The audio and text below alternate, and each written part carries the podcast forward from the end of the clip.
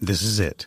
The putt to win the tournament. If you sink it, the championship is yours. But on your backswing, your hat falls over your eyes. Is this how you're running your business? Poor visibility because you're still relying on spreadsheets and outdated finance software? To see the full picture, you need to upgrade to NetSuite by Oracle. NetSuite is the number one cloud financial system to power your growth. With visibility and control of your financials, inventory, HR, planning, budget, and more, NetSuite is everything you need to grow, all in one place. With NetSuite, you can automate your processes and close your books in no time while staying well ahead of your competition. 93% of surveyed businesses increased their visibility and control after upgrading to NetSuite. Over 27,000 businesses already use NetSuite, and right now through the end of the year, NetSuite is offering a one-of-a-kind financing program to those ready to upgrade at netsuite.com/c-suite. Head to netsuite.com/c-suite for special end-of-year financing on the number one financial system for growing businesses. netsuite.com/c-suite. This program is produced by podcastandradio.com.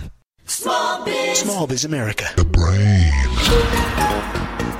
Joining us on the segment is Scott Scanlon. He is the creator and the owner of Curation Suite. This is a content curation platform that gives you the power to curate and publish in any niche or any market. He's an entrepreneur with more than 10 years in digital marketing and a background in the U.S. Army, the music industry, real estate, technical consulting, business development. I, I, we have some things in common. Let's welcome Scott to the program. Scott, welcome.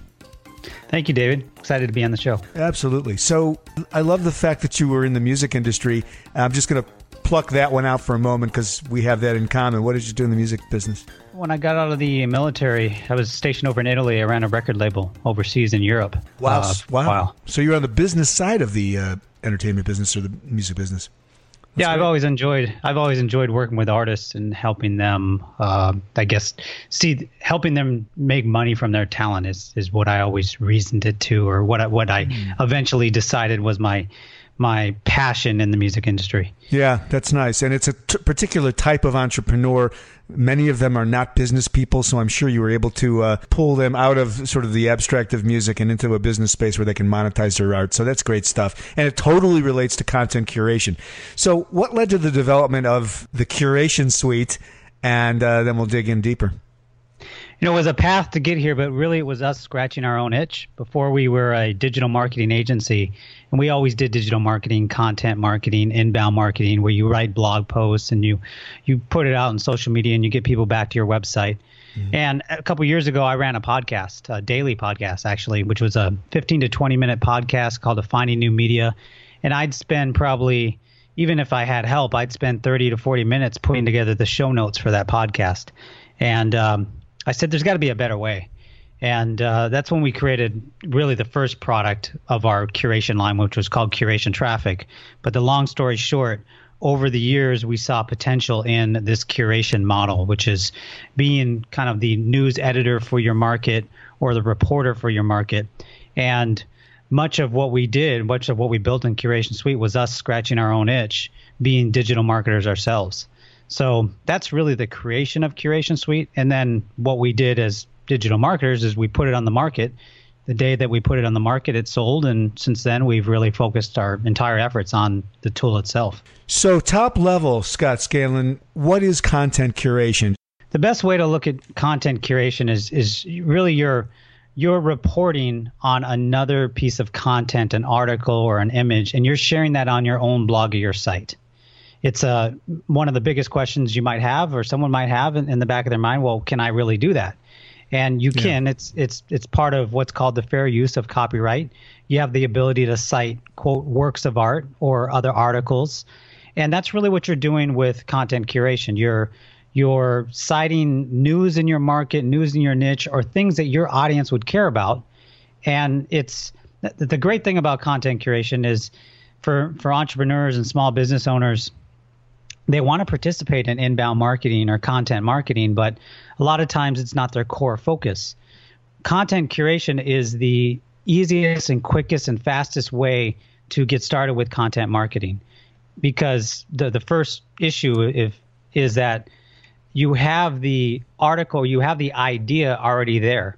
All you have to do is cite some of the content from that idea and then add your own thoughts and publish. No, I love that, Scott. And as a podcast producer for other clients, I mean, you're absolutely right. As business owners, there there just isn't the bandwidth to always create and originate their own content, the core content.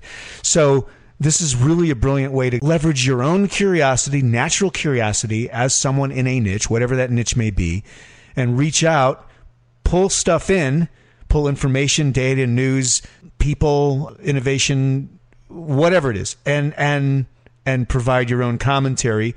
And by you doing that, you're wrapping your own authority, your own uh, point of view around that. And I guess that's really the center of what you're talking about here, right? Authority. Yeah, exactly. And and oftentimes, if if you you look at the conversation around content curation, is that it's often in social media, and that's good. It's it's good to participate in social media. We we we it's something we teach and we train. But at the end of the day, when I talk about content curation, it's mm-hmm. about publishing on your own platform, on your own website. Uh, a good example is this: is let's say you're a restaurant and you have a blog, you could publish the latest news. You could curate, I should say, the latest news in your local area and then push that. So you're going to publish that on your blog, on your site, where, of course, your site is designed to have people learn about your restaurant, get a reservation, see the menu, everything else like that. But you're going to publish content on your blog, and then you're going to push that blog post out to social media, thus driving people back to your site. The oftentimes, and this is where I like to make the distinction, is that oftentimes content curation is talked about. Well, I'm just going to share something out in social media. The challenge is, is that doesn't really drive people back to where you can convert them. Right. So when I talk about curation, I'm talking about on your own site, on your own blog, and using the restaurant example is a great example because there's always things going on locally that you could tie in or that you could mention, and then you could always at the end of your post say, hey, by the way, if you're going to be out and about, uh, check out our, you know, sa- or not sale, but our uh, specials going on this Friday, you know, something like that. So it's it's something that any business, no matter what size or niche, can really do. But I like to make that distinction because oftentimes, if you start doing research on content curation, you're going to see a lot of talk around just social media. Well, that's but, interesting because you do want to make yourself, your site, your platform, your voice the center of the conversation. And I say that in a gentle way. It, it's just it's it's just the way to do it. You want to drive conversion back, or you know, traffic, and ultimately conversion back to your site. So simply keeping it external to your website and not actually posting it and capturing it and owning it it, quote unquote, on your own site. I mean, that's a huge distinction. It's really, really simple, but I think there are a lot of business owners that may not understand that distinction. So I'm glad you brought it out. Yeah, and, and I think one of the, and I like to bring it out because a lot of people get frustrated with digital marketing, inbound marketing, or content marketing. They try it and it doesn't work. Yeah. Mainly because I think that they, it's easy to share in social media. And as you just stated, it's not your platform. You don't own that. And it's, it's best to look at social media as a distribution channel yes. and focus on how do I convert on my own site? How do I get people to my site? So if you if, if you just got, you know, let's say you were just starting out, you just got 10 visitors a day, that's better than having 10 views or 100 views sometimes on Facebook because those are people that are on your site that you're getting data from that you could maybe retarget that are going to convert. It's it's it's a little bit of change in thinking, but it's it's really what I like to stress, especially when we talk about this subject. I love it, Scott. We're visiting with Scott Scanlon. He is the creator of Curation Suite, and I want to talk a little bit about the platform itself, sort of the mechanics, the logistics. Give us kind of a, a an audio tour, if you could. Great. Our curation suite is, is a right now it's built exclusively for WordPress, which is ran by I think 25% of the, the web. Right. And if you're running a blog, you're probably familiar with WordPress. Yep. It works right within your WordPress dashboard. We have uh, a lot of tools to discover content so that uh, you'd want to curate by searching for it. We have a discovery tool which basically goes out there and sucks up information on your market or niche called the listening engine. And it, it's a really powerful tool. It allows you to set it up how you want based on keywords or subscribing to websites. And it also allows you to sort this data on trending or Facebook data. So, for instance, let's say that you wake up today and you, you want to say, well, maybe you set up a listening engine in your local market, you say, well, what has the most Facebook shares from the last 24 hours? that's going to allow you to to maybe curate something that's already seen to be popular.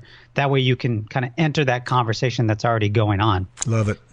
So our tool, it really is a, an all-in-one solution for someone looking to get started with content curation. We have training that goes behind it. We have, I mean, we've been around for what almost five years. So this will be our fifth year of Curation Suite. So we're definitely a mature tool out in the market.